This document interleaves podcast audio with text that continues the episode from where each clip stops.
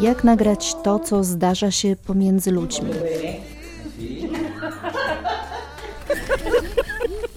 W jaki sposób opowiedzieć o miłości? Gdybym mogła się śmiać, to bym się śmiała od rana do wieczora. No.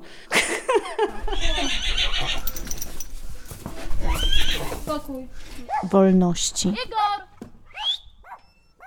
Godności. chodź, Igorku, chodź. A to znaczy co, już zaczynamy? Już wszystko? Tak, Zapraszamy na podcast Torby Reportera i Podcastera. Uczymy, jak robić dobre audio.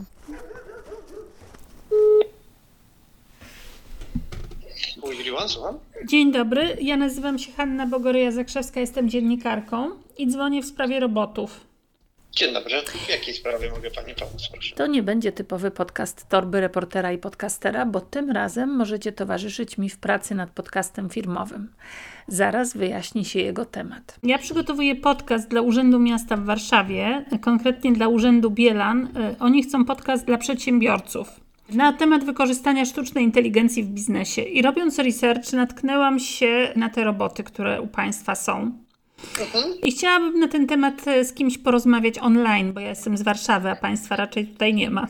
E, Czyli Pani by to chciała nagrać, żeby później to wykorzystać, wykorzystać tak? audio, tak. To tylko i wyłącznie z prezesem naszej firmy Mhm. można. To jak ja mam to załatwić, proszę powiedzieć? Do kogo To mam musi, no, zwrócić? się skontaktować. wejść Ta rozmowa była nagrywana 5 miesięcy temu i teraz już mogę powiedzieć, że nie doczekałam się odpowiedzi od prezesa. Nikt nie odpowiedział na moje maile, na moje telefony, co jest o tyle dziwne, że chciałam przecież porozmawiać o produktach tej firmy. I te 5 miesięcy temu postanowiłam dokumentować pracę nad reporterskim podcastem firmowym właśnie z myślą o słuchaczach torby reportera i podcastera. Dziś wracam więc do tych nagrań. Dzień pierwszy. Umawianie rozmówców.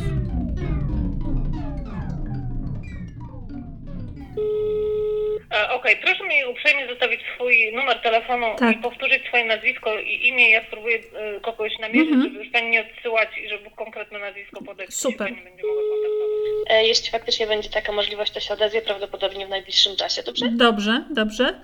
To, A jeśli mogę jeszcze raz poprosić Tak. nazwę tego podcastu? to jest podcast o sztucznej inteligencji dla urzędu. Pamiętam, że wykonałam tego dnia mnóstwo telefonów, z których nic nie wynikało, i dlatego moje podsumowanie dnia wieczorem wyglądało tak. Trochę ten mój głos jest zmęczony, ale jest godzina 18.40, a ja dzisiaj zaczęłam nagrania od godziny 9 rano, kiedy to usiadłam do telefonów. Ja wiem, że temat sztucznej inteligencji nie jest tematem zbyt atrakcyjnym, jeżeli chodzi o język audio, a na tym mi zależy. Dlatego myślałam nad zawartością tego podcastu i nad sposobem opowiedzenia mm, o sztucznej inteligencji już dosyć długo. Ten temat we mnie troszkę dojrzewał.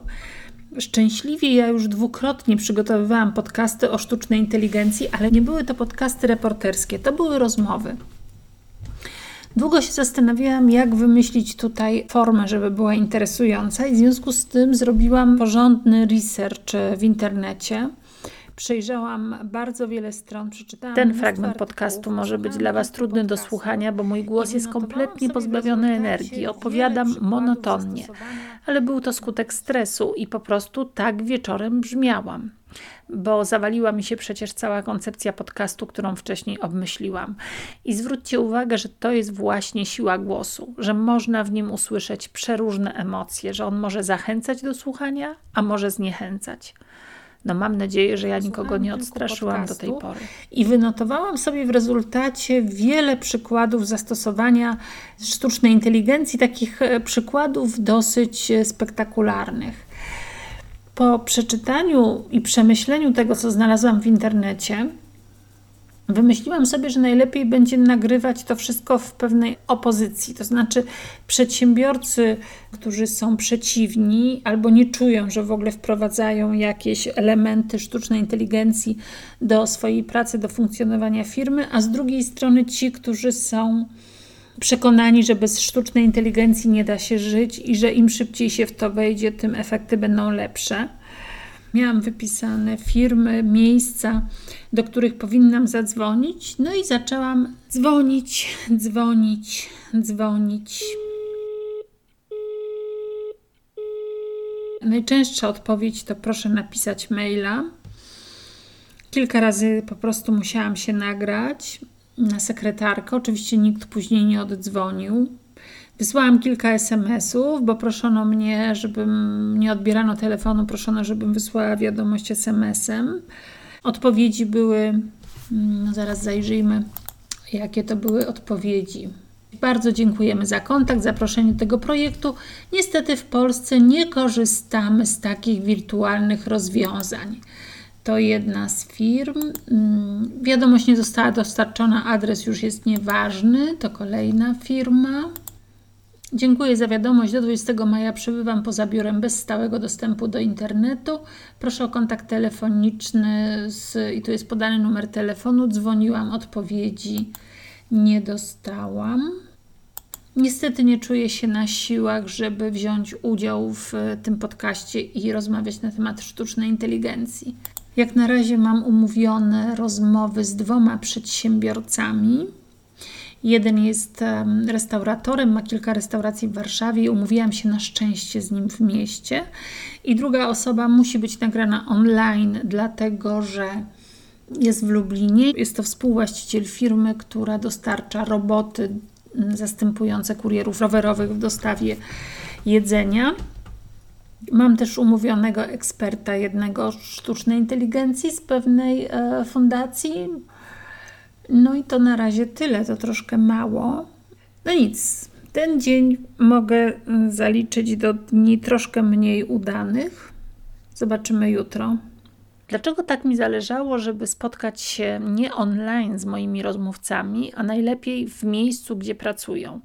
Dlatego, że wtedy patrząc na ich pracę, patrząc na działanie produktów, czyli na działanie sztucznej inteligencji, mam więcej pytań, bo, bo więcej rzeczy mnie ciekawi, których nie wymyśliłabym siedząc sobie w domu przed y, komputerem. Poza tym dla podcastu to jest bardzo dobrze i dla rozmówców, bo oni się czują bardziej naturalnie, łatwiej mi jest z nimi nawiązać dobry kontakt i to wszystko dynamizuje oczywiście podcast. Na tym właśnie polegają nagrania reporterskie. Dzień drugi, czyli jak prowadzę rozmowy. Gdy słucham podsumowania z drugiego dnia, to od razu słyszę, że w moim głosie jest więcej energii, czyli już wiem, że to był wtedy lepszy dzień. Udało mi się nagrać dwie ciekawe rozmowy. Pierwsza rozmowa była z Sergiuszem Lebidynem z firmy Delivery Couple. To jest firma, która wymyśliła roboty zastępujące kurierów dostarczających jedzenie. Dwa roboty, Kasia i Mateusz, bardzo sympatyczne już e, dostarczają jedzenie w Lublinie, w Krakowie, będą też w Warszawie, ale jak powiedział pan Sergiusz, Polska nie jest dobrym rynkiem dla tych robotów i raczej pójdą e, szukać szczęścia poza Polską. Mają nadzieję, że tam ten biznes się bardziej rozwinie. To, co było dla mnie trudne, to to, że to była rozmowa online.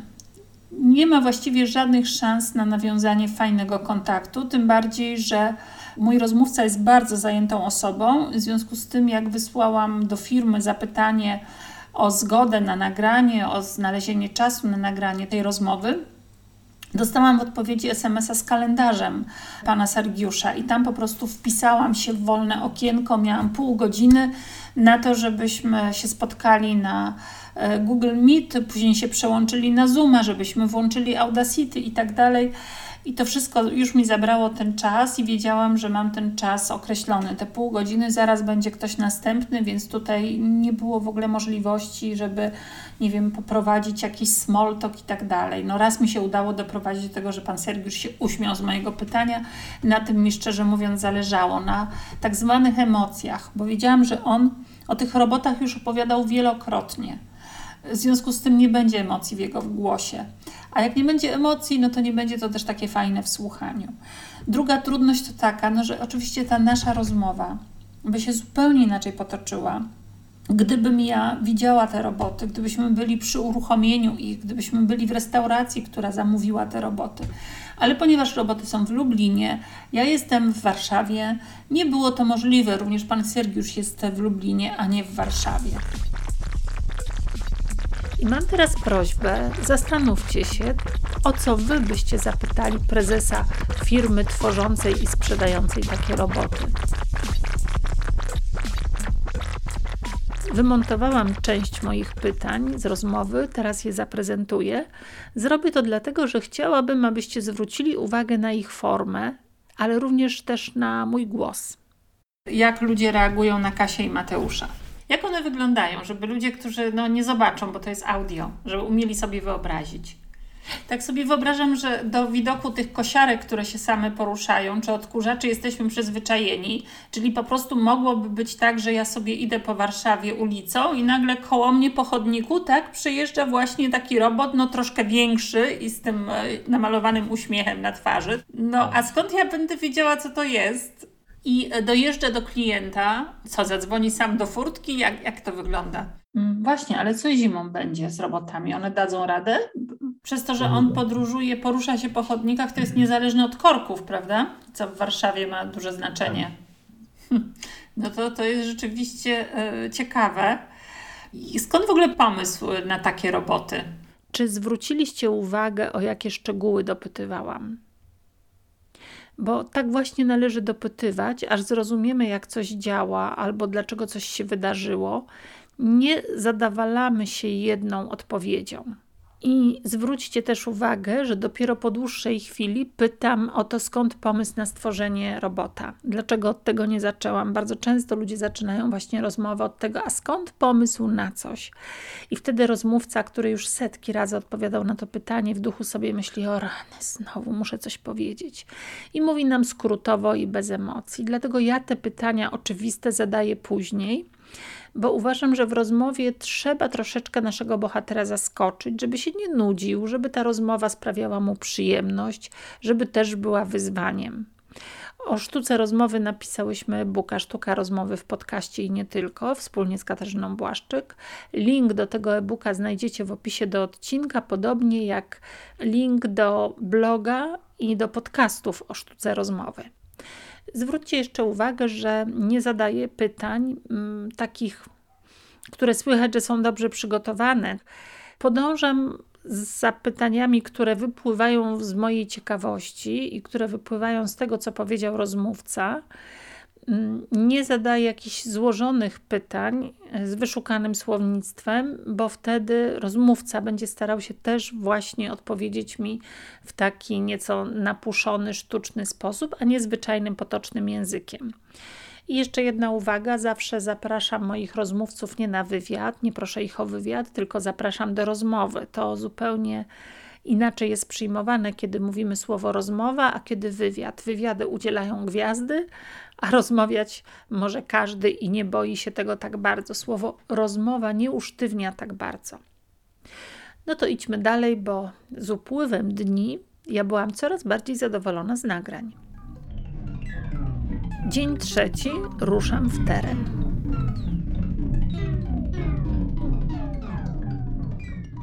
Był bardzo ciekawy dzień, dlatego że pojechałam do restauracji mojej córki na warszawskim Wilanowie. Restauracja Gorący Pies. Śmieszna nazwa. Przede wszystkim dobre burgery córka sprzedaje. No i to była po prostu rozkosz. Dlatego, że tak, po pierwsze córka już jest wytrenowana w mówieniu jak najbardziej obrazowym, bo jest nagrywana od bardzo, bardzo dawna przeze mnie i przez mojego męża. Po drugie, nie było żadnego problemu, żeby pójść i sobie nagrywać dźwięki. Mogłam sobie, zresztą pierwszy raz to zrobiłam, pójść do jej kuchni w restauracji, stanąć przy smażeniu burgerów, wypytać, jak to wygląda, popatrzeć, co się dzieje w kasie, podsłuchać rozmowy z klientami. Kelnerki mnie nie odganiały od siebie. Nareszcie miałam no, taką możliwość po prostu rzeczywiście uczestniczenia przez, w sumie tam byłam dwie godziny w życiu restauracji i nie czułam się intruzem. Mało tego, Kasia też e, już przygotowana przez lata do nagrywania różnych rzeczy od razu zapytała, czy ma ściszyć muzykę. Oczywiście nie mogła jej ściszyć zupełnie, bo to bardzo źle wygląda w oczach niestety, czy w uszach klientów, którzy przychodzą do restauracji, więc e, ściszyła jak się da najmocniej, co też mi oczywiście ułatwiało nagranie, ale pewnie kiedy będę na etapie montażu, to pokażę Wam, co ja robię, bo mm, podczas montażu, podczas realizacji, bo na pewno będzie tak, że, że tę muzykę będzie słychać, a ja będę musiała zamaskować cięcia. Ale to będzie etap późniejszy. No i podczas rozmowy z Kasią zdałam sobie sprawę z tego, no jak bardzo mi jednak brakuje takiego nagrywania w terenie, że to jest właściwie sens tej pracy, dlatego że zupełnie inaczej wtedy zadaje się pytania. Można reagować na to, co się widzi w danej chwili, co się dzieje w takiej restauracji. Oczywiście te pytania zmierzają cały czas do tego, żeby wyczerpać ten wątek główny, w tym wypadku wykorzystanie sztucznej inteligencji w gastronomii, czyli to nie jest tak, że ja skakałam tematycznie, bo coś zobaczyłam ciekawego i w związku z tym zadałam pytanie a propos tej sytuacji. Nie, tylko cały czas kombinowałam, jak to, co widzę w tej chwili w restauracji, mogę przerobić na treść do mojego podcastu. To jest y, właśnie taka bardzo skomplikowana rzecz, którą ciężko jest mi wyjaśnić osobom, które mnie pytają, jak ja tworzę reportaż, jak ja tworzę podcast, jak ja rozmawiam. Bo to jest, słuchajcie, nieustająca taka praca myślowa. Tutaj nagrywam z jednej strony rozmowę z Kasią, a z drugiej strony obserwuję, co się dzieje wokół i zastanawiam się, jak włączyć te treści do podcastu, ale musi to być jakoś mimo wszystko wprzęgnięte w ten główny temat sztucznej inteligencji. Podcast filmowy już jest zmontowany, ale jeszcze czeka na swoją premierę ten podcast o sztucznej inteligencji. Ale za to Wam mogę teraz pokazać, jak zabrzmiał ten fragment, gdy z Kasią rozmawiamy w kuchni. Zwróćcie uwagę, że wszystkie moje pytania zmierzają do tego, by w końcu zapytać o roboty. Tam sobie Ola szykuje cały wkład do burgera. Katarzyna Bogoryja-Zakrzewska prowadzi restaurację Gorący Pies. To nie jest filozofia, żeby tak naprawdę złożyć kanapkę. Chodzi o to, żeby to zrobić z głową, żeby nie przegiąć z ilością sosu, żeby to poukładać w odpowiedniej kolejności, żeby to też wyglądało wizualnie. Możesz położyć cztery plastry sałaty na płasko, a możesz je tak jak ma Ola zrobione i budujesz objętość tego burgera i to się od razu inaczej wygląda. Już się tego nauczysz, to to jest takie automatyczne robienie. No tak, no bo tym bardziej robisz z pamięci. No to dlaczego jeden kucharz jest lepszy od a inny E, no bo to jest właśnie kwestia tego, jak przykładają się do jakości, jak się pilnują, jak je układają. Do tego Ci jeszcze dochodzi cała organizacja pracy, bo pracujesz na otwartym terenie, na otwartej kuchni, więc tu musisz trzymać porządek. I do tego też wszystko zależy od tego, jak oni się zachowują, kiedy zaczyna się presja, kiedy nie masz jednego zamówienia, a dziesięć. I żeby nadal robić to spokojnie i z głową, a nie w pośpiechu składać, bo to trzeba szybko wydać. Szybko Aha. wydają to w McDonaldzie. No ale na przykład taki automat jakby tutaj stał. Myślę, że w przypadku mniej skomplikowanych burgerów, tak jak masz właśnie w McDonaldzie, gdzie masz tak naprawdę 4 czy 5 składników, które wymieniasz i masz je wstępnie przygotowane, to tak. Natomiast tu masz pracę ręczną, bo każde mięso musisz wysmażyć, tak? Jedno wysmażysz krwiście, drugie średnio, trzecie w błędanie. Każde mięso, które robimy sami od podstaw, ma troszeczkę inną zawartość tłuszczu. Raz wychodzi mniej tłuste, raz trochę bardziej, więc inaczej smaży. Jak to źle, źle dostępuje, to ona Ci się potem rozwala na grillu, tak? Automat Ci nie zawinie pudełka z burgerem, bo tutaj też musisz tego burgera przełożyć na pudełko i go ręcznie, delikatnie, żeby go nie zgnieść, spakować, tak? Nic nie da się uprościć. Najbardziej nam się udało uprościć pracę baru właśnie przez ten system do zamówień. Z drugiej strony, w rozmowie z Katarzyną już wykorzystuję to, co się dowiedziałam wcześniej od mojego rozmówcy online, czyli owego Sergiusza, o którym wspominałam. I dlaczego? E, dlatego, że później w podcaście będzie bardzo fajnie wyglądało, jak gdyby oni ze sobą dialogowali w pewien sposób. Czyli on na przykład mówi, jak wygląda Kasia, ten robot jeżdżący, zastępujący kuriera, a ja daję wtedy reakcję mojej Kasi, której pokazałam tego robota na zdjęciu i powiedziałam, zobacz, to twoja imienniczka też pracuje w gastronomii. To jest twoja imienniczka, która też pracuje w gastronomii. Zobacz. To jest. Później to zmontuję być może właśnie w taki sposób, tak, że tutaj jedną rzecz mówi pan Sergiusz, tu jest moja Kasia, za chwilę znowu on.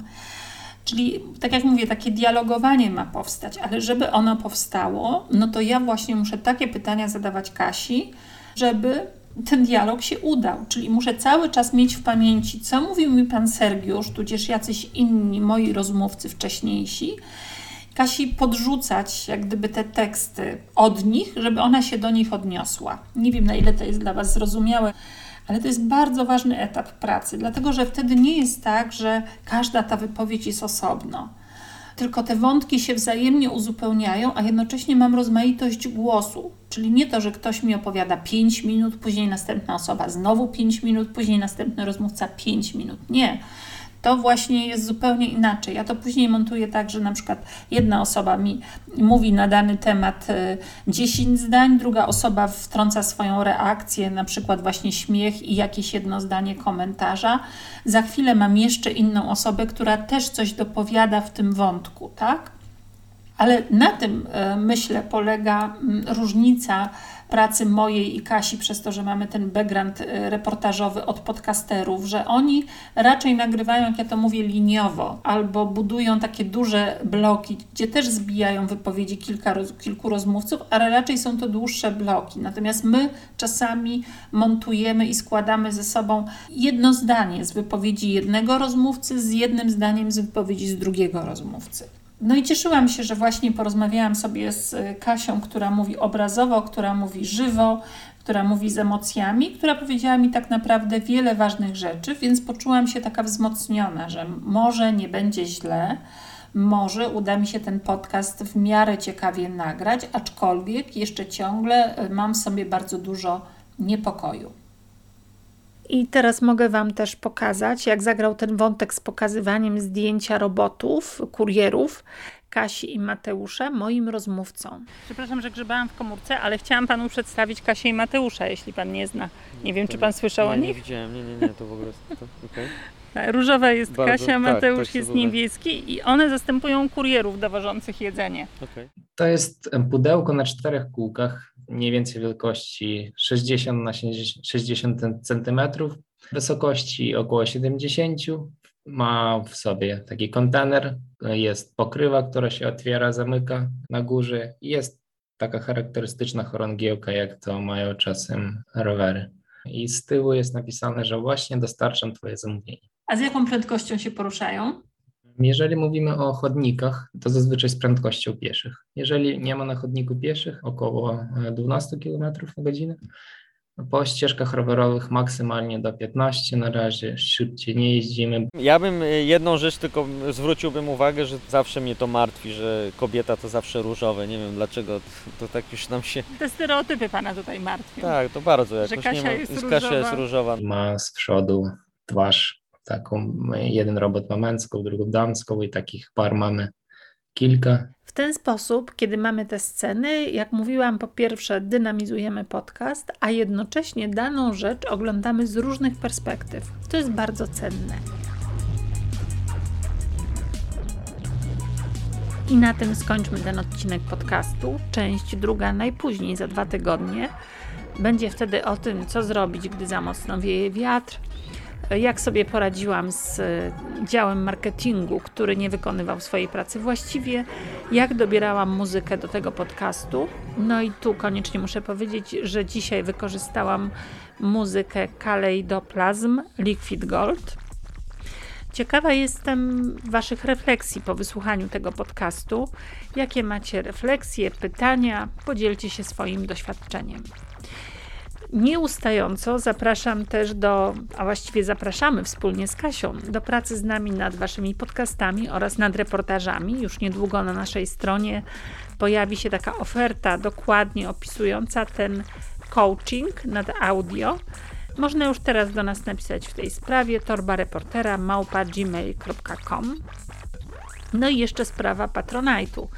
Bardzo dziękujemy tym, którzy nas dzielnie wspierają przez cały czas. To naprawdę dla nas bardzo dużo znaczy. Minęły wakacje, bierzemy się do pracy, także teraz nasz podcast będzie się ukazywał regularnie i jeśli ktoś ma ochotę y, dołączyć na Patronajcie do nas, to link do naszego profilu znajdzie się w opisie do tego odcinka.